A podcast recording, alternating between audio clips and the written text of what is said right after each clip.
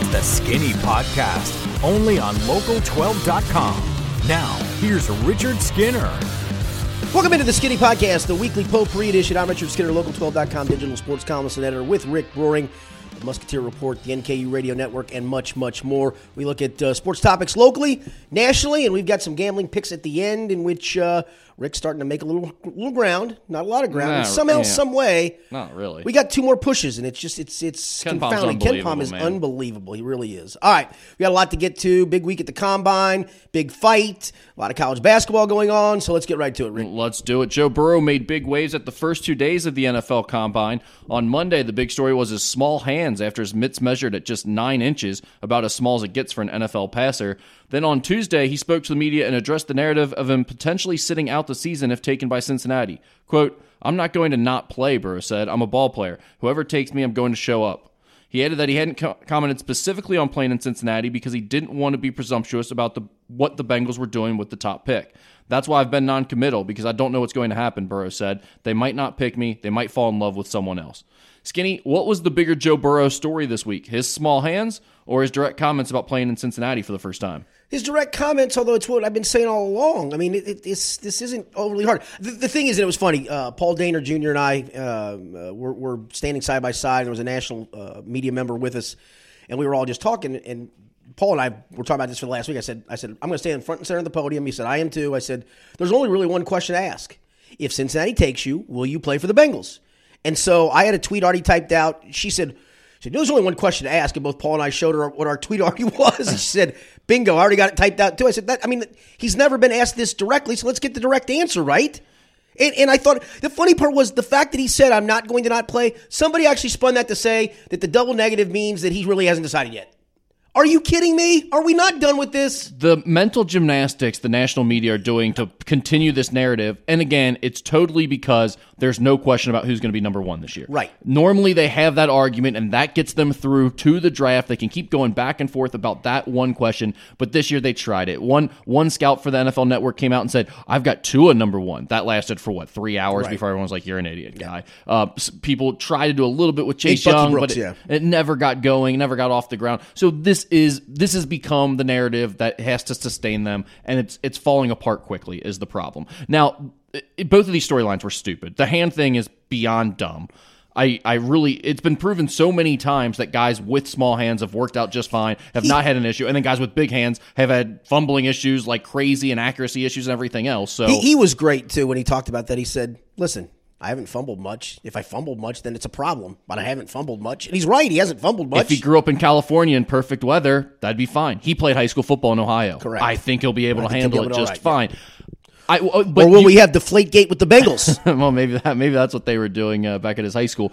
But you bring up the good point that I think the one overriding theme to all of this was he came out as even more likable than Absolutely. he already was. He had Absolutely. the great one-liner on Twitter saying maybe I'll retire Yep. since my hands are so small, blah, whatever he said. And then when you guys asked him the question, he answered it directly, he answered it confidently, and he basically said, "Look, you guys ran with the narrative. I was trying to be a normal human being and not talk about a team who hadn't selected me yet and be reasonably humble." Which is not easy to do for a guy in my situation. Grant, I'm putting a lot of words in his mouth here, but that's No, no, essentially I- what he said. I, I said this a month ago. I, I really think he doesn't want to be presumptuous. I really believe that he I doesn't want to say he was trying to be a a normal human being. Yeah, I, I know all you think I'm number one, but that doesn't mean Cincinnati thinks I'm number one. And and so, what what kind of a Jack Smo do you be? Yeah, I'm, yeah, they, they they need to take me number one. No, It's a weird position to be in. He was trying to be normal about it, and then everyone tr- spun that into a huge narrative. To his credit, he answered it perfectly, um, and he said exactly what you'd want to hear if you were. I thought he was. wanting to take I tell you what, I've been impressed with the kid and, and just being there front and center, watching him how he handled yesterday. Um, when a question was asked, he would literally spin around and make direct eye contact with that person and answer it as directly as he could.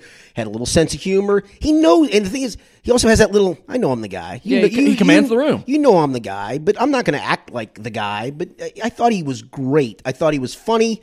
I thought he came off smart. I thought he came off um, with a hint of cockiness, but not complete arrogance. Um, I thought he was. I, I and you know me, dude. I'm as cynical as they come with a lot of these cats. I, I thought he was fabulous. He comes off as actually likable. Yes. While possessing Yes. all those alpha Yes. leadership type qualities and saying some of the cliches that you need to hear a quarterback say. Yeah, I, I was talking with uh, with Dave Lapham a little bit yesterday, and, and he said he talked to some people at Ohio State where Burrow was, and he said, you know, as a third string quarterback, you know, what, what did his teammates? And he said teammates loved him because he he was still battling to play without being a locker room cancer, and and still had that leadership qualities. Um, he reminds me a little bit of AJ McCarron, except he has more ability than AJ did. AJ could Yeah, command a room, and AJ knew how to handle us and, and talk to us and be a normal guy. Um, uh, but he just didn't have the talent, unfortunately, to, to to go with it. This guy has all those qualities, and then hopefully the talent to go along with it. Yeah, without question. And the small hands thing is just it it, it, it, it is it's funny for a day. It, it is. It's funny for a day Why? because we need to make we need to. I, I I will say this: if it isn't, there is something to it, right? There's a little something to it, else you wouldn't do the measurement, right? well, that's what I was just going to ask. Is there anything to it at all? I think there is. And if you let me put it this way, Yeah. if you were a GM, would you want to know the hand size of a player you were selecting? I think I would, but I, I, I also would. It would just be in the stack of things that I know. It wouldn't be a make or break. It wouldn't be suddenly a guy's got 11 inch hands and can swallow a football whole. Doesn't mean he can spin it or be accurate with it. I think my um, thing would be if I mean, I can was the guy looking. grip the football and throw it accurately? Yes, I think I've seen that. I think my concern would be if I was looking at a guy who had either a fumble issue or a turnover issue in Right. general, just accuracy Right. problems. I might look into that and say, is this potential? Is there a reason he may have it that's physical? Aside from, you know, is it not something we can tweak? Is it just something like, hey, he has too small of hands? Right. Maybe I would look into that. But the problem is, we've seen, again, to get to this point, to be this level of prospect, your hand has to be a requisite size to hold a football and throw it down the field. Yeah, I, I guess. So- I mean, I guess if you wanted to go to conspiracy theories, you could argue LSU maybe plays with with different f- inflated footballs, maybe, and maybe his high school. I mean, let's face it, high schools do doctor footballs for their own guys, right? I mean, they do. Yeah, and it's, right a, it's a different ball in general. It's a different ball in general, Yeah. but but I, I, I just don't I, I don't see it. Like I said, with this, I, I don't. Again, it's it's it's a measurable, but it's also the measurable. of If suddenly Joe Burrow runs a five one forty. Is it going to make me go? Eh, I don't know. I, no, I, I, I just need him to throw the football. I need him to throw it accurately. I need to make good decisions. I need him to have a little bit of pocket presence, and he and he has all those things. And he I, he he doesn't fumble, and you know he played also not only in Ohio when it got cold, right? He's playing in Louisiana in September when the humidity is nine thousand percent and it's eighty five degrees, and you're sweating like a crazy man. Don't remember him having losing football there neither, right? I I, I just it, it was funny for a day. I'll, I'll leave it at that. It was funny for a day. Yeah, it was an it was an enjoyable day of Twitter. I have no issue with the jokes and everything, but it there are like legitimate people who take this seriously, Oh, including know the that. NFL front offices. Oh, I- and it's, I know. it's kind of weird still, Well, and that's what- considering like- there is zero. Like no one can provide any evidence that this is a thing that matters. In fact, there's just it seems to be like total totally random whether it matters or not. That's right, and, and I think that's true. I, again, can the guy grip the football? Yeah, like Brett Favre turned the ball over constantly. He had massive hands. Yes, massive right, hands. Right. I mean, no, I, I, I, I don't think it is a big deal. If, if I if I saw it differently, then yeah, but I don't. I, I see a guy who can throw the football. All right. Cincinnati Bengals head coach Zac Taylor addressed the media on Tuesday at the combine. In addition to talking about Joe Burrow, he also mentioned AJ Green's contract situation, saying, quote, We know that he's going to be a Bengal come September. He went on to say, We want him to be a part of Cincinnati. He's got a great history with the organization. He's been a great member of the community, a great leader on our team. Even facing the adversity he faced last year and a half, he's been around in all the meetings. I've really enjoyed getting to know AJ. I look forward to coaching AJ really for the first time going into next season. Skinny, what do Zac Taylor's comments mean for AJ Green's future with the Bengals? I think it means that at the very least they're going to franchise tag him. Um, we talked with Duke Tobin as well, and, and I'm going to have a story up on that later today. Um, and uh, he, he really didn't provide an update on AJ, uh, but I did ask Duke. I said, you know, if you're going to franchise tag him, would it be something you'd wait until the last second to do? And, and he said, yeah, we're just going to see how this plays out. Um, I, I think the comments though from from Zac Taylor, they know if they don't get a contract done, they're not letting him walk. Um, they will tag him. And I think that's what that means is he knows he's going to be a Bengal. And I know AJ's balked at the tag. I know they know where his stance is on the tag. And yeah, was it going to cost them some time with him in voluntary workouts? It probably will. But if they think that he's going to help Joe Burrow and help this football team, and they're just going to have to swallow hard and wait till camp comes and he shows up, and you hope he is healthy and plays the way he's capable of, then um, that's what they're going to do. But I, I think it, it, shows me for sure they are the, the very minimum going to franchise tag him. My thoughts on what they should have done with AJ Green to this point are well known. I, I didn't want it to come to this. I didn't want him to right. end up being franchise tagged. Now that we are here and we're in this situation, you start looking at things and you're going to take Joe Burrow and you are going to try to make a run at this thing. I, I'm still of the opinion that there are too many holes for this team to turn it around that quickly. I agree with you. And be competitive in the window that AJ Green's probably going to be here. But if you're really going to take Joe Burrow and give and, and make him feel like he's getting an honest chance, getting rid of AJ Green his first year probably isn't ideal and probably not going to make him feel very good about the situation he's walking into. Yeah. So at this point, I get I'm yeah, I mean, you probably got to franchise tag him, and I'm probably okay with that. Yeah, I, I think you you just hope that when he has to be there for the mandatory things, that he is the AJ Green you know. He's a professional and does all the things that you expect him to do, and I, I do expect that. Do you? But I also don't don't blame him for not being there for the voluntary stuff either. If look, it's a one year deal. I'm not going to get hurt when this doesn't isn't mandatory. I'm not doing it. I don't blame him if he doesn't show up. I'm of the opinion that players, for the most part, look out for each other and want them to do what's best for themselves individually and take care of their families and their health and all that. Do you think his the way guys inside the locker room looked at him was changed at all by the way he handled last year yeah. and not coming back and playing at all? Yeah, I, I think guys could see that he made a business decision and.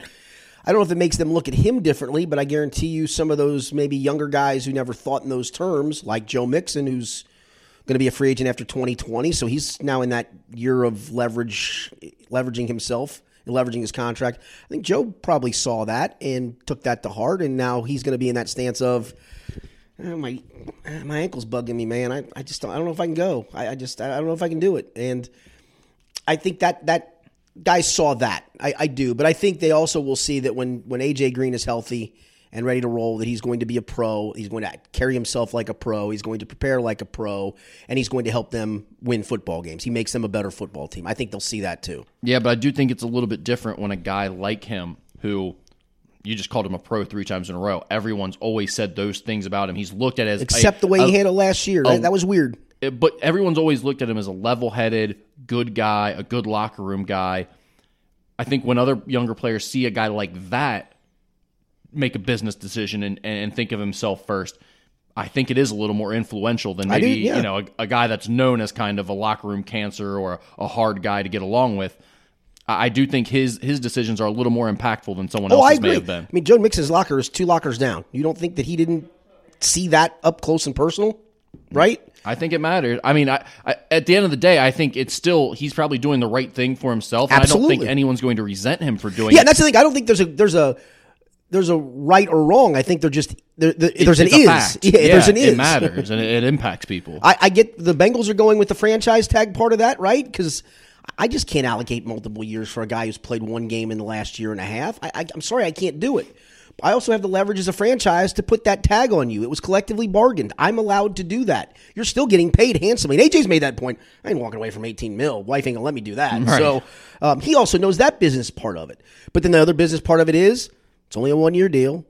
I'm not coming to something where I might get hurt on my own time. I'm sorry, I'm just not. And I understand that part of it too. And I hopefully the Bengals understand that. It, it's it. This is the part of the the game that is the business part of it that you just have to understand sometimes. Yeah, that suck it not, up and deal with it yes, because both, everyone's doing what's too. best for them. Yeah, right. No, exactly right. Bengals are doing what they think's right for them.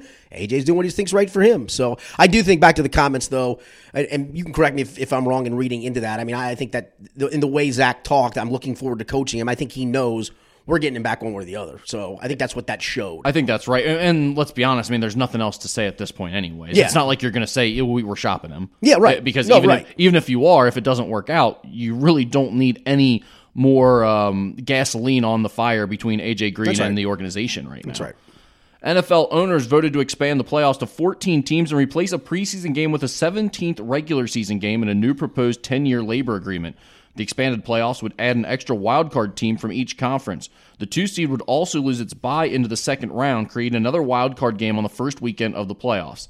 Now the Players Association has to decide whether to accept, decline, or seek farther negotiations Skinny, do you like the proposed changes by the NFL owners to expand the playoff field and the regular season? I, definitely, I don't like the season. I mean, the seventeenth game is weird because so one year one team's getting nine home games and another one's getting eight.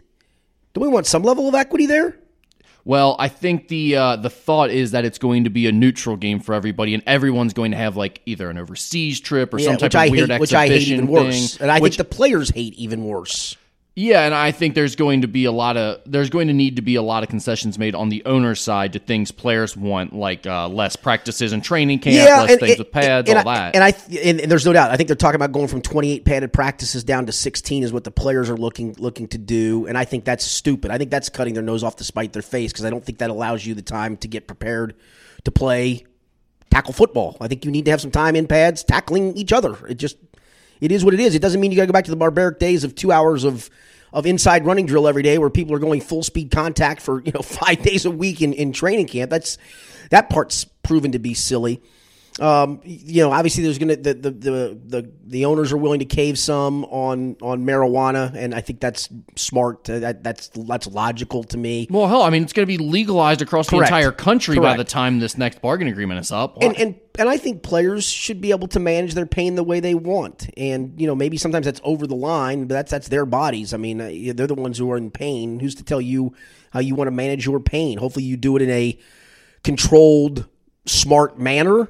But Yeah, it's your pain. It's well, not my pain. yeah, I mean, uh, it's, if they're not taking weed, they're basically being given heroin in pill form Yes, by the yes, doctors no in doubt, the NFL. no doubt. So it's not like it's better for Yeah, them. and and um, there's a couple of things. I mean, expanding the rosters. I, I know the Players Association will go for that. They're expanding the practice squad from ten to maybe fourteen when all said and done. The regular roster from fifty three to fifty five.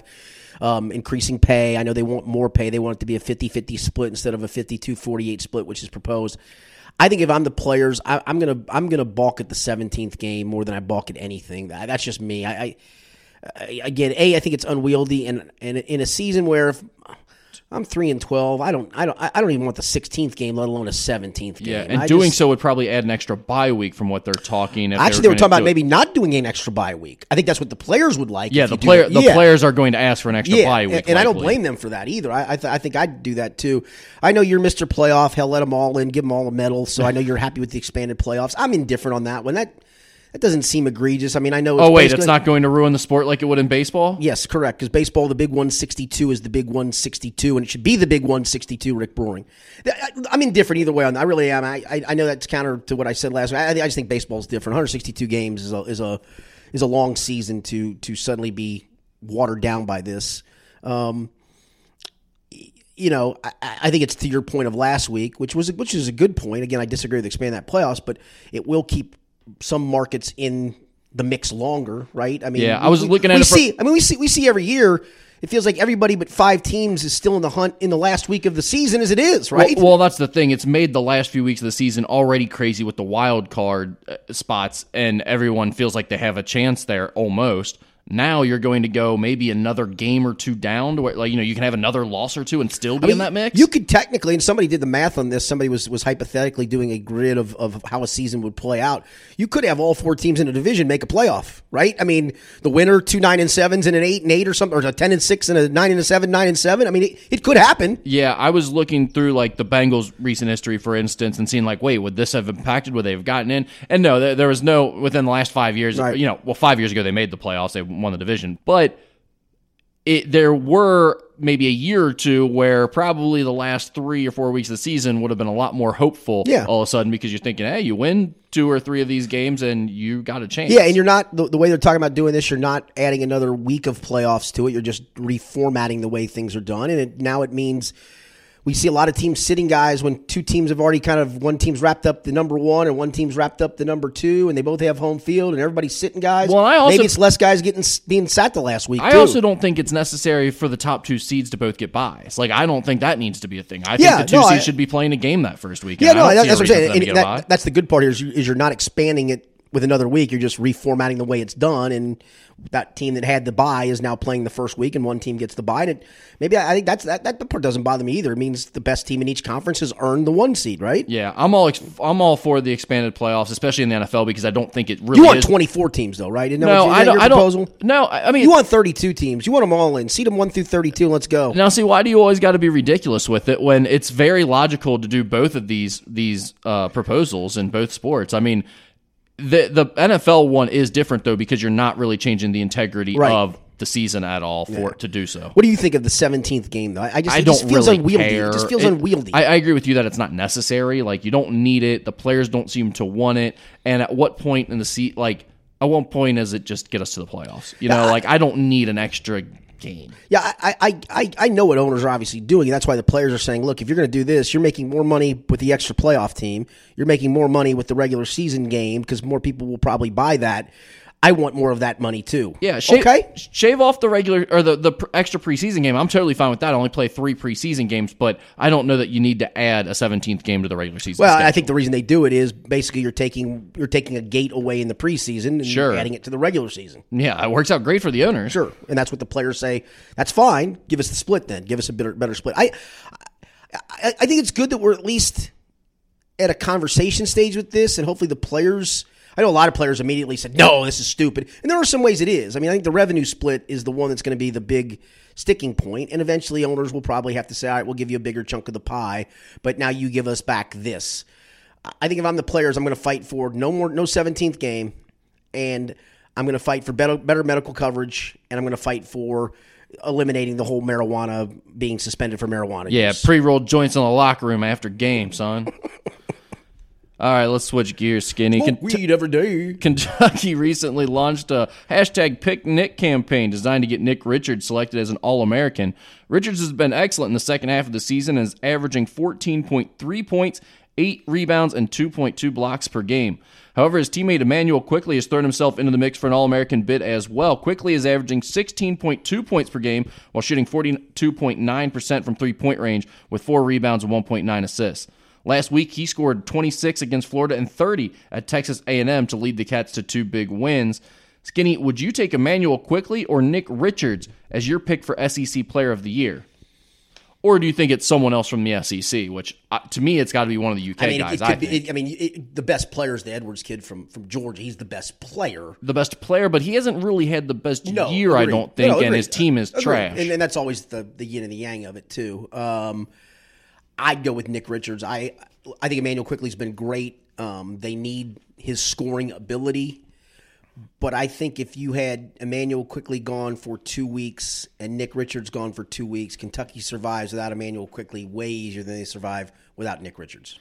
I think that's right. It's tough sometimes for people to look past the scoring, especially like this past week when those two games, Richard scores like ten and six, and um, while And Quickley, Quick- Quickley is went off. going nuts Yeah. and leading you, you know, twenty two points in the second half was of that game against Florida, being clutch.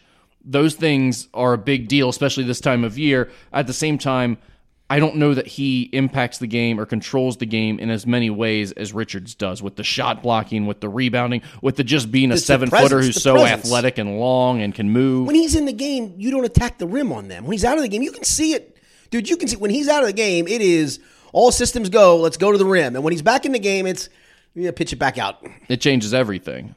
Yeah, no, I, I agree with you. Yeah. I think I'd have to go with Nick Richards. Yeah, and, that, and that's where sometimes you got to look at it. And, and I think I think you'll agree with this. Big men are also easier to defend.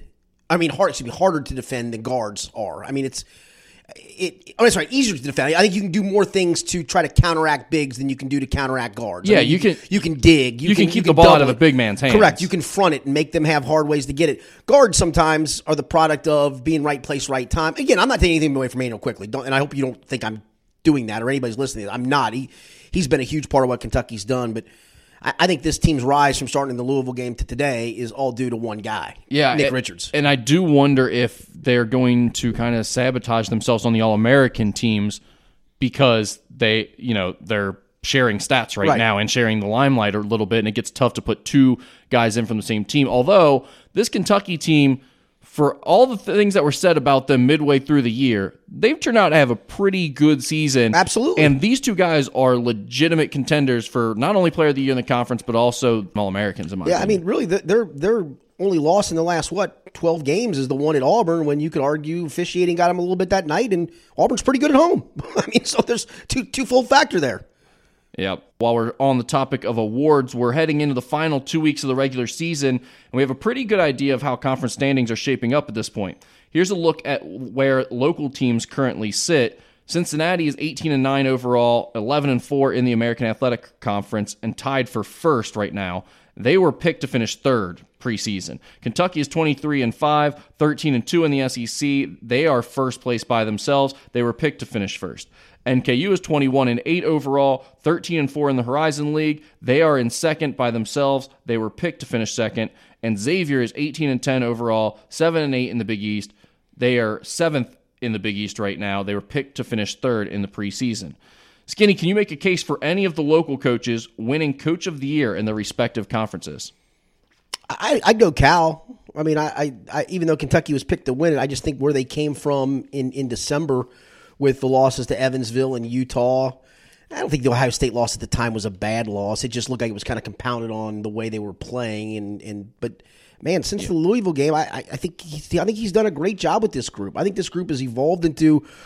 I mean, I know they sit as what probably a four seed in bracket matrix, but I could make an argument that right now they're one of the five best teams in the country the way they're playing. I, now that doesn't mean they deserve a one seed, mind you, but I could make that argument. It's kind of weird how their defensive number has slipped so much on the defensive efficiency. They were up among the elite. I mean, they were top 15 Right. in the country there for a while, and now they're in like the 40 ish range. So it's been kind of weird to see that number slip, but it's also coincided with them getting a little bit more free flowing on offense Right. and making more shots. So I think that's a part of it. I, I guess the other question would be who who else would be in the mix from the SEC for coach of the year if it's not Cal? I, I guess you could argue based on what Auburn lost, maybe Bruce Pearl. I mean, Auburn did lose a pretty good chunk. Yeah, absolutely. Um, Will Wade's too slimy to, to pick, so I could I couldn't I couldn't do that. Yeah, Auburn was picked to finish fourth preseason. LSU picked to finish third preseason. And they're right there. They're two three, right? Yeah, I, I mean, I'd almost say Arkansas, but they still had the stretch then- where they, they lost. started to slip. But then you can also look back and they missed the six games without the without Brandon Joe, and Brandon Joe's a big part of what they do, right? Yeah, Isaiah Joe. Or Isaiah Joe, yeah, Yeah, that- he's um, a big part of what they do. Yeah, I mean they've really. I mean they're kind of still on the bubble, even with all the games that they've lost. They were picked to finish eleventh coming into the year. Musselman's a good coach. Musselman can coach. I don't think he has a chance to win Coach of the Year this year, but he's probably maybe done the best job. Cal, Cal, Cal lobbied for Kermit Davis after the Ole Miss game. he did. He loves lobbying for guys that he know he can just beat like their braids like in. said, that's what Hugs. Hugs used to love. Boy, Joey Joey Meyer does a great job. I I, I, I don't know why they're always on him here at DePaul. Well, yeah, you, you beat his brains in too. You know what's funny about Xavier, um, and I don't think Travis. I would put him up for their coach of the year in the league. But when when we were talking pre pre conference about what we thought this team's record would be, I said ten and eight. I think you shot for nine and nine, maybe eight and ten. Almost dead where they are, right? I mean, that's Yeah, basically where they are. And yeah, that's the funny thing when you say you're seventh in the Big East. The difference between seventh and third in the Is, Big is East is a game, can- right? yeah, Two it- games, a game and a half, whatever. It can be really clustered there. So, um, yeah, I mean, I don't think there's any possibility that you would even consider Travis because Xavier has been, if anything, probably a disappointment this year. But you are you, you bring up a good point that really, in terms of expectations record wise, they're not far off of what you would have asked this team to do. Like I said, I think I said ten and eight before the conference started. I think you said eight and ten, maybe nine and nine, whatever. I don't want to put words in your mouth. You can speak Yeah. for yourself. But they're right where we expect. But it, it never feels like that, right? If, if I'd have told you before the conference started, Xavier fan, would you take nine and nine right now? If I gave you nine and nine and you don't have to sweat any bullets throughout the conference, would you take it? I- I think if I'm a logical Xavier fan, I'd have taken it and said, "Yes, sir. Thank you, thank you for that," and we'll go to the tournament. Instead, it's been fret, fret, fret, fret, fret. Look up. They're very much legitimately have a chance to go nine and nine. Yeah, that's exactly right. And and fans, you know, always are logical before the things happen. Then they see their team actually perform in that manner and it's a different story. They they're not okay with it anymore. And so I think that's what you're you're getting a lot. And in fairness to the fans, this Xavier team hasn't looked great. I mean, they are so limited. They're so tough to What watch in the world offensively. got into him against DePaul? Uh, yeah, the shooting in the first half of that DePaul game was just silly. I mean, you won't see that again. no, you won't. I mean, that's that's goofy to Al- me. Although you know, but here's the thing about that game: they shoot like that. They're 12 for 25 from the outside. But they make ten in the first half, right? Yeah, they make 10 in, in the first half, and yet they still really couldn't pull away, away, from right, DePaul right. and dominate them. So I don't even know that this team has like that much upside, even if they're able to make a few shots like that, because I still think they'll struggle to beat good teams. And so I think that's why, like, they just haven't shown up in those big games. They haven't stolen like a game against Villanova or something like that to really get fans excited about it. And the other one is, I think I can make a case for Darrin Horn based on the injuries. I, I think that's the best case in here. If we're being I- honest. yeah, I, I think I'd have to probably give it to Youngstown guy, whoever in the hell he is. Jerrod Calhoun is in the mix. We, you know, I was talking about that with Jim Kelch this weekend when we were driving home, and Jerrod Calhoun has done a heck of a job with that Youngstown State program over the last three yes. years. and so just I think sometimes you do it based on on where a program was. I mean, NKU's program was in good shape, except if you follow this closely enough, all the injuries that Darrin had to deal with, losing the Player of the Year in the league and Drew McDonald. I mean, that's a that's a take take. Take a guy like that off. of Take a two thousand point scorer off a lot of teams in this. There aren't a lot of two thousand point scorers on any teams in this country. Exactly. mean- you lose your, your best player in school history. You're a brand new coach with a brand new staff, and you're implementing a system on both sides of the ball that is totally foreign to what the guys who are still there were playing doing without a a season post. ago. You lose your point guard and probably second or third most talented player on the team early in the season for a significant portion. Then you lose your guy who was looking like player of the year in the conference for a significant portion through the middle of the season. You've fought through all that. You've only lost the the uh, eight games, four in conference play. I think Darrin Horn has a heck of a case. Charles Nagy at Wright State is first in the Yeah. conference. He was picked to be first in the conference. He's won it back to back years leading into this. I think that probably works against him. I don't know if they want to give it to the same guy three years in a row, even though he's probably deserving of it because he has the best team. Um, yeah, I think Darrin Horn has to be in the mix. I think um, John Brannen. It's funny because his team is right now looking like they may not even make the NCAA tournament, and yet he's tied for first in the league. Right. I mean, that's just such a bizarre conference right now. No question. Um, yeah, I, I, I don't think he's I probably don't going think to he's win. probably going to win Coach- player, coach of the year either. I, Yeah. uh, uh, I, I mean, because he had the player of the year in the conference. so out of the group, if, if you had to go for one, would it be Cal? who has the best chance? Yeah. Probably Cal, because I don't know who the be- the top competitor in the SEC is. Bruce. Pearl would be the only other one, just based on what Auburn lost. Yeah, and and and the Horizon League, I think Darrin Horn has a very legitimate shot, but I think you have Charles Nagy and Jerrod Calhoun from Youngstown State that both are legitimate contenders. So yeah, I'd go with Cal. All right, Skinny. While we're on the topic of the Horizon League, NKU had a big weekend, winning two games on the road at Cleveland State and at Youngstown State. The Norse also got some help from Youngstown State on Thursday night when the Penguins pulled off an upset over Wright State, bringing NKU back within a game of the Raider Wolves and setting up a showdown for the number one seed in the Horizon League tournament Friday night at BB&T Arena. Skinny, is the NKU Wright State rivalry good for the Horizon League? It's great for the Horizon League. And when NKU went Division One, I, would be the first to tell you that I was a, I was not a proponent of it. I, I I didn't think that people would sit up and take notice ever, and um, that on a night when Kentucky played, that NKU wouldn't even be thought about. Um, and some of it, I, I, I- was hoping you could get some kind of rivalry out of this. And in order for it to be a rivalry, you needed Wright State to be good. You needed NKU to be good. And there was a portion where Wright State wasn't very good in, in, in the Horizon League. So I didn't know if that would evolve and, and develop the way it has. Um, the problem is there really aren't any other real rivals in the league, right? I mean, nobody gets excited when Milwaukee comes to town or Green Bay comes to town. But then again, NKU and Wright State have been battling it out for the top spot for the last few years. Wright State's got a, a, colorful cat and loud and love, right? You got you know you got some guys that are that are easy to to dislike. Who was the kid you didn't like? Uh, Billy Wampler. No, no, no, no. The kid, the kid whose mom you. Oh, you're talking about Benzinger. yes, thank you very much. Yeah. Yeah, Benzie F, baby. yeah.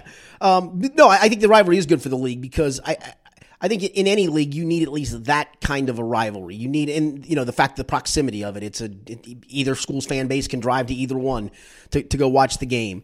Um, But so like, yes, I think it's really good for the league. To answer your question, The, the comments you'll hear from fans of the other teams is that it's not good to only have two teams at the top every year, year after year, the way it's sort of turning into. I disagree with that. I think you have more credibility as a conference when you're continuously sending the same one or two teams that people know are going to be a tough out to the NCAA tournament, to the NIT. and I think then the rest of the schools in the league, there's your measuring stick. There's Get- the gold standard. We want to be like them. I mean, listen, the ACC was on the backbone of North Carolina and Duke for a long time, right? Even even though those weren't always the best team in the ACC every year, but that was the backbone of the that is the backbone of the ACC. So you want to strive for something, strive to be Duke, strive to be North Carolina, strive to beat them. I don't think it's any coincidence. Virginia ascended to to top spot in the ACC, and then what were they able to do on top of being in the top spot in the ACC? Go win a national championship, right? Yeah. I mean, I think in the Big East, the gold standard here of late has been Villanova. Villanova. That's great. You need a gold standard in a league. Yeah. Gold standard in the Southeastern Conference for the. I mean, look, the Southeastern Conference used to be Kentucky and a bunch of football schools, and the football schools then decided we're sick of this crap. Let's go play basketball with them. And guess what? Over the years, it's become a damn good league. Florida's won a national championship. Auburn's gone to a Final Four. LSU's gone to Final Fours. Tennessee at one point was a good program back in the you know the 80s and or back in the 90s. Number one in the country for a period of time. Go go be them. I, I like. I think it's great. I think it's good. The Horizon League had Butler, and then Butler leaves for the Right. A10. Then it became Valpo. Valparaiso. And, I thought that was great because I knew Val before the Horizon. I knew who Valpo was. Didn't you? Exactly. And that's what and that's where I think fans with inside the league, they think, well, if it, if we've just got this rotating you know, musical chairs of mediocrity at the top of the conference, that'd be so fun for us. Every year someone else is getting it's exciting. The conference games mean something. But to your point, no one else outside the Horizon League would have a clue who any of you are. You'd all be seen as bottom feeding, low major schools that no one cares about. And that's why I think having the same teams get back to the NIT, the NCAA tournament year after year and, And establish compete. a name. and compete. And by the way, they go on the road, they play teams tough in, in buy games and non in non conference. Well, I think what NKU's done over the last couple of years in the NCAA tournament, I mean, to, to, to you know play Texas Tech, which got to the championship game toe to toe for what thirty minutes, Right. To play Kentucky to a scary moment for Kentucky fans up in Indy a couple years ago, to go in the NIT and go to Louisville and play. well, I, I think that, that that also says something too. and it doesn't hurt that the NCAA committees are obsessed with putting them against regional teams Sure. like Kentucky and Louisville Sure. when they play in these things to give them a little bit more notoriety. Do you think that this rivalry is actually relevant locally in this region, or do you think it's just a thing that like NKU fans and Wright State fans I- talk I- about? For the person in Anderson Township or the person in Westchester or the person in Cleves that doesn't have rooting interest in NKU. I don't think they care. I, I don't think they care. I, I just don't. I, I don't mean to be cold about it. I don't. I do. I think because uh, I, I grew up in Northern Kentucky and I've watched this program evolve. I think it's I think it's awesome. But yeah, for for local sports, I bet you if you ask people to list the twenty biggest rivalries in professional or college sports here, NKU Wright State may not even make your top twenty. Yeah, I mean, I don't think if you asked most people who NKU's rival was or who Right. Wright State's rival is, they would have an answer for you. I used to use it when I did radio. My man Tom Gamble and I used to call it the Fountain Square 50. If you went down and asked 50 people on Fountain Square, what would the answer be, right? I don't think they'd be in that in that list. But based on on again the fan base of NKU though, and it goes back to your original question. I think it's great for this league. This is what you, this is almost what you dream of. Two teams within an hour's drive of each other every year hooking up for it to matter for the league. You that's a dream scenario. Well, isn't, isn't that crazy? This year, Brady Labor brought this point up Sunday night on our podcast, which I thought he it, it was a good point that you can circle the game before the year starts, like everyone did with this one, and say that's going to be a great game. It's going to have so much writing on it. It's going to be so important. But if NKU's fourth in the conference Doesn't right mean now, or Wright State's fourth in the conference right now, then it really didn't mean anything, and it wasn't this big showdown. For it to get to this point where NKU was two games coming into last week out of first place, you needed Wright State to slip, and you needed to take care of your business. Right, and you actually get that to happen to where this game becomes that showdown for all the marbles once again is I mean it is kind of special. It feels like Agreed. this is almost fate uh, type thing happening. It, it does have a little bit of magic to the rivalry, but I will fully admit that is for people that are tuned in, hyper aware of what's going on with the Horizon League. And, and you know what? That's okay. That's okay. Absolutely it yes, is. That's okay. Yeah, I, I and I don't know. I'm, I'm. I guess I'm curious to see if there's any upside. Like, will people start to take notice at some point of those two schools hate each other, or that's that's a big rivalry game in the in the local zeitgeist? I think it would if if you were able to pull off a Florida Gulf Coast, right? If one of these two gets to the Sweet Sixteen Make a one run. year and kind of captures you, because I can remember the year after or Gulf if there's Coast, or if there's a fight, or like if there's a, a, fight, brawl. right? I, the year after Gulf Coast made that run to the Sweet Sixteen, I can remember I was I was broadcasting NKU t- games at the time. That was an exciting game when they came back because they had a handful of those guys back. That was that team, man. Yeah. you want to see them. Absolutely. All right, Skinny, let's switch gears one last time before we get to our betting picks. Former heavyweight world titleist Deontay Wilder told ESPN on Monday that he will definitely exercise his right to an immediate third fight with Tyson Fury. Fury knocked Wilder down twice and stopped him when Wilder's co-trainer Mark Breland threw in the towel. Dyna ring. As Fury was pounding Wilder in a cor- corner during the seventh round of the rematch on Saturday at the MGM Grand Garden Arena in Las Vegas. Under terms of the deal for the rematch, both sides had the right to invoke an immediate third fight regardless of the result. The contract states that the fight would have to take place by July 18th, but promoter Bob Arum has already said the fight will likely be pushed to the fall. Do you want to watch another Fury Wilder rematch? And what do you want to see next in boxing's heavyweight division? I think boxing needs this, right? I mean, you always need the heavyweights to be relevant and make people care. I- I'm not sure I've heard. Yeah, unfortunately, this fight just wasn't that great. No, you're right, but but but people were still talking about it the next day. Oh, yeah. and people were talking about it leading up to it, and they did a great job with the all access stuff. And it, yeah, I thought they did. A, I because I, think I think boxing to some degree is, is such a farce because all it is is a money grab. But I thought they did a really good job of building this up, building the personalities up. Especially for I knew who these guys were, but not like some of the stuff that they did. I didn't watch all of it, but it made me interested. Fury helps that. Yeah, he He's does, really right. easy Yes, to yes. either. He's polarizing. Yes. He's really easy to hate. That- he's that- really easy that- to like if you're into him. Right, that's what you need. Yeah, and I don't even know if, if the fact the fight wasn't great made you go, well, that sucked. I, maybe it did you. You're a bigger Yeah. boxing aficionado than I am, but I don't. Yeah, I left saying that sucked, but but it's but only because the first fight between those guys was so explosive Yeah. and so like if I, I don't know if I had really in my lifetime. Ring, man. I don't think I had seen a match like that in my lifetime where guys were hit like heavyweights that were that good and that explosive hitting each other like Well, that the getting thing. up. These dudes are so freaking big. I mean, did you see Mike Tyson up against what's his face? I- He looked like his, like his kid brother. Yeah, I was thinking, man, did Mike deflate a ton since he was in the ring? Which I know he did. No, these but- guys are just huge. You got one dude 6'9", 270, the other what 6'6", 250 going at it. Yeah, which was weird that they both put on so much weight for this fight since the rematch. I, I didn't think that helped Wilder at all. No. obviously for Fury it worked out just fine, but it was it kind of stunk because Fury had a great game plan technically, and he was able to execute it well to the point that it never really got into a thing where they were trading punches wildly, which is where Wilder kind of shines. Lick your sweat and drink your blood, man. That was a little bit bizarre. Not my favorite thing to watch. but I think the, the casual person loves that stuff. Yeah, the, I mean, They you, do. you need you need the weirdness sometimes Sure. in a, in a character like Fury, and he brings that. And that's what you, I mean. Look, I grew, I grew up in the Muhammad Ali, Joe Frazier, Ken. Nor- I mean, it felt like every fight back in the '70s was was huge because the personalities were big. Ali was certainly just such a huge personality that, and he was polarizing, obviously too, for many different reasons. But he was must see TV. Different time, different place. I mean, obviously boxing was was more in the forefront because you didn't have a college basketball game on TV every night. Um, you didn't have the NFL, the behemoth it is. All of those things. But even back in the Tyson days, Tyson was must watch just because you were trying to see how quickly he'd knock somebody to the canvas and be done with it. I mean, so you, you needed some of. I think you need big personalities and at least personality and big draws like this. I, I do. I, I think. I think you need the rematch too. I do. I see. uh, That's where I disagree because I'm not saying that they don't need to fight again, but right now, after just seeing that and it being kind of an anticlimactic fight, they had such an unbelievable first fight where it ends up in a Right. draw. Then they have this fight that's kind of boring, anticlimactic, and Fury dominated. I mean, it was really Wilder had no chance. No, what did he land? He landed three times the punches, something like Yeah, that. Yeah, it wasn't even clear. I mean, once he started bleeding out of his ear early in the fight, maybe second or third round, he had clearly lost his balance and he couldn't throw the right anymore. And if he doesn't have that home Yeah, run swing, Yeah, you're done. His he doesn't really ha- he's not as, as good of a technical boxer like a guy like Fury is. So uh, to me, I'd like to see Wilder fight Anthony Joshua and then set up who gets to fight Fury.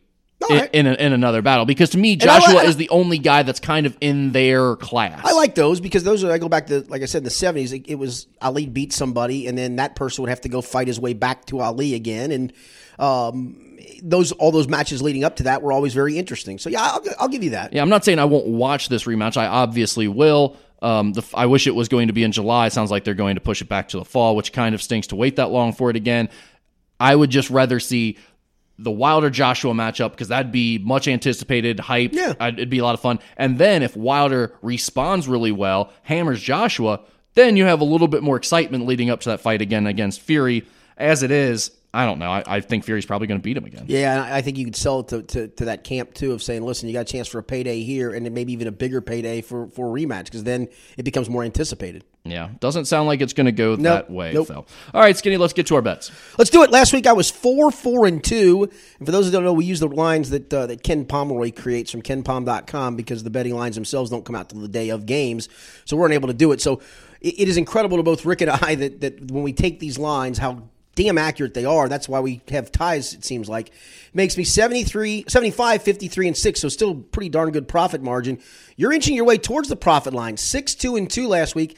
66, 62, and 6 is you're just below the Mendoza line for making a profit, but you're getting there step by step by step. Let's get to our games. And still, I mean, six ties just That's incredible. blows my mind. Friday, 7 p.m. We've got the showdown that we referenced earlier. Wright State comes to BB&T Arena. The Norse are favored by two points in that game. 142 is the total. Before you even get to your pick, are you surprised at all that NKU is a favorite after the way they got hammered at the Nutter Center? No, because obviously times evolved since then, and it's now one game separates them, and this is on NKU's home court. I'd probably make it a pick 'em if if I could, and with NKU being at home, they get a handful of points on top of that. So I, I think that line's probably right. I think it's about where the line will settle. I really do. All right. And then what do you what do you like? I love NKU. I, I I I think that they put themselves in this position and they're going to take advantage of it. Um, look, Wright State was clearly better up up in Fairborn. Um, they handled NKU. They dominated NKU, but it's a one game scenario, and it happens in basketball sometimes. You just get snowballed, and it's how you respond from that. And the two times this year they've gotten snowballed that game, and then the game a couple of weeks ago, um, UIC. UIC. They've responded great from both of those, and and so I think putting themselves in that position, I think they take care of business. I'll go the Norse 75. I'm going to go 77 70. A little bit of a high scoring game, so I'll go NKU and the over.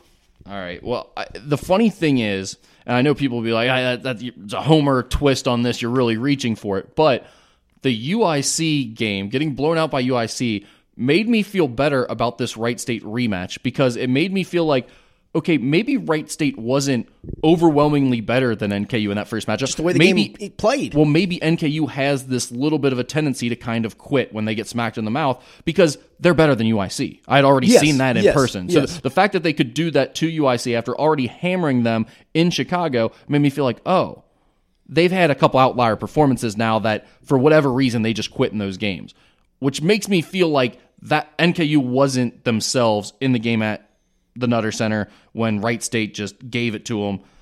I'm with you. I think NKU pulls this one off, but I do think it's going to be an absolute war. I'm going NKU 68, Wright State 65. So that's NKU and the under. All right. Saturday, 345, Auburn comes to Rupp Arena. The Wildcats are six point favorites. The total is 140 in that game. Think Kentucky wins. I think they get a lead that's that's substantial, and they do what they do. They they don't seem to completely put people away for whatever reason. And Auburn is a goofy enough team the way they play to find a way to get down by twelve to fifteen and then make a furious rally that makes you sweat. I do think being at home, I think Kentucky is the better team. I'll go Wildcats 75 72. So can so Auburn to cover in the over, but UK gets the outright win. Yeah, that's funny. I when I was looking at this game, I see the six, and I'm like, man, that's right on. Like five, Yes. five feels like what I'd like to pick. At the same time, I don't feel good about taking Auburn to cover this at Rupp Arena. So I'll tell you what I what I'll actually do uh, when I go to bet this game on Saturday. I'm going to take a five point teaser and take Both Kentucky, ways? To take Kentucky down to one. Uh, Okay, I thought you maybe go Kentucky down to one on one of them and Auburn up to eleven. Ooh, try to middle it? I do that a lot. I, like, I don't, like the middle game. I don't hate that. That's actually a pretty good call. Maybe I will do that. I'm definitely taking Kentucky down to one with some other games. Um, um, I, I think UK for this pick. I'm going to say UK covers it though. UK 74, Auburn 67. So UK just covers the six, and it just goes over. Okay, there we go. Sunday, 2 p.m. Xavier is at Georgetown. The Hoyas are three point favorites in this one. 141 is the total. Boy, Georgetown is a weird team, man. They are they are goofy. You go to Butler and win pretty handily, right? And then you follow that up by losing at home to Providence, which is not awful to lose at Providence, but you turn around and lose at home by ten. Then go to DePaul and lose. I- I think Xavier gets the road win here. Um, it's probably it, it's I have no logic anymore inside the Big East. I'm just going to roll with, with what I'm watching here of late, and that's probably the wrong way to go because it feels like every time you feel good about a Big East team or feel bad about a Big East team, they do the exact opposite. I feel good about Xavier going to Georgetown and pulling off this win. I'm going to go X 73 69. So Xavier and the over, barely the over. Georgetown's weird. I agree with you that Xavier is going to pull this one off. I think they win outright as well. Um, Georgetown has been struggling with some injuries. Without when Mac McClung is not scoring for them, they're they can struggle offensively in a big way. I think that gives Xavier a much better chance. They'll make it ugly. They'll they'll make it a rough and tumble game. This matchup worked out fairly well for Xavier the first time around. I'm going to say XU 67, Georgetown 65. So that's XU and the under. Yeah, McClung did not even play in their, that game against DePaul a couple or whatever the last game against DePaul. Yeah, so, he's been injured, yeah. and, and when he's not in there, they're just not the same offensively. Now they've they've had some decent performances without him, but still you can see it where Yep. they just scuffle sometimes offensively. All right, final game of the weekend. Cincinnati is at Houston Sunday at 1 p.m. Houston is a seven point favorite. 133 is the total in that game. I I can't get UC to win on the road. I want to, Bearcat fans. I do. I'm I'm going to be rooting for you. Um, I do like the seven because I just think this this feels like it's one of those games. It's that's gonna be come a down war. the wire. Yeah, Yeah, I don't, I don't, especially after watching the first game, I don't see this being more than seven. yeah. I, I, the seven seems like a gift. I'm, I think it's going to come down to the wire. I, I'm going to go Houston 61 59. So the Bearcats cover. It stays way under. And maybe it stays that score, and somehow UC throws one at the buzzer. And they, if UC wins, it's going to be on a buzzer beater. I mean, it, okay, it- fair it- enough. it- I mean, it, I do think there's it'll no way UC game. is pulling away and creating separation in this game, right? I mean, you're just not. I totally agree with you. We've you seen there. that. We've seen them on the road against even bad teams. They can't create. They create an eight point lead and it's gone in the blink of an eye. I'm with you on UC and the under though. I'm going Houston 68, UC 64. So that's UC and the under, just as you had. Did we pick any games differently on that, or I don't we were the so. same I, I think every the only thing, single I think the only thing we're different on is you've got the under in NKU and I've got the over. You've got the under in Xavier and I've got the over. I think I went over on just about everything. Usually I'm the under guy. I went. I went three overs and one under. We both went under on the UC game as well. But yes, I think on the picks themselves, both got NKU. Uh, you covered UK though. I did not cover UK. I got UK outright. Okay. So- well, I, I think I think what I'll do is Kentucky tease it down five points, along with Cincinnati teasing them up five points I to like that. twelve. I like that. I think I feel T. really good about up that. to eight. I'd feel pretty good about that one good. There you go. too, but three- I don't know if I your- feel that good about. There's your three team teaser of the week. I don't love betting on Xavier. I'll be honest. Yeah, I, I, I got you. I'm noting you. All right, Rick, good stuff as always. We'll be back next week. For Rick Broering, I'm Richard Skinner. This has been the Skinny Podcast, the weekly potpourri edition.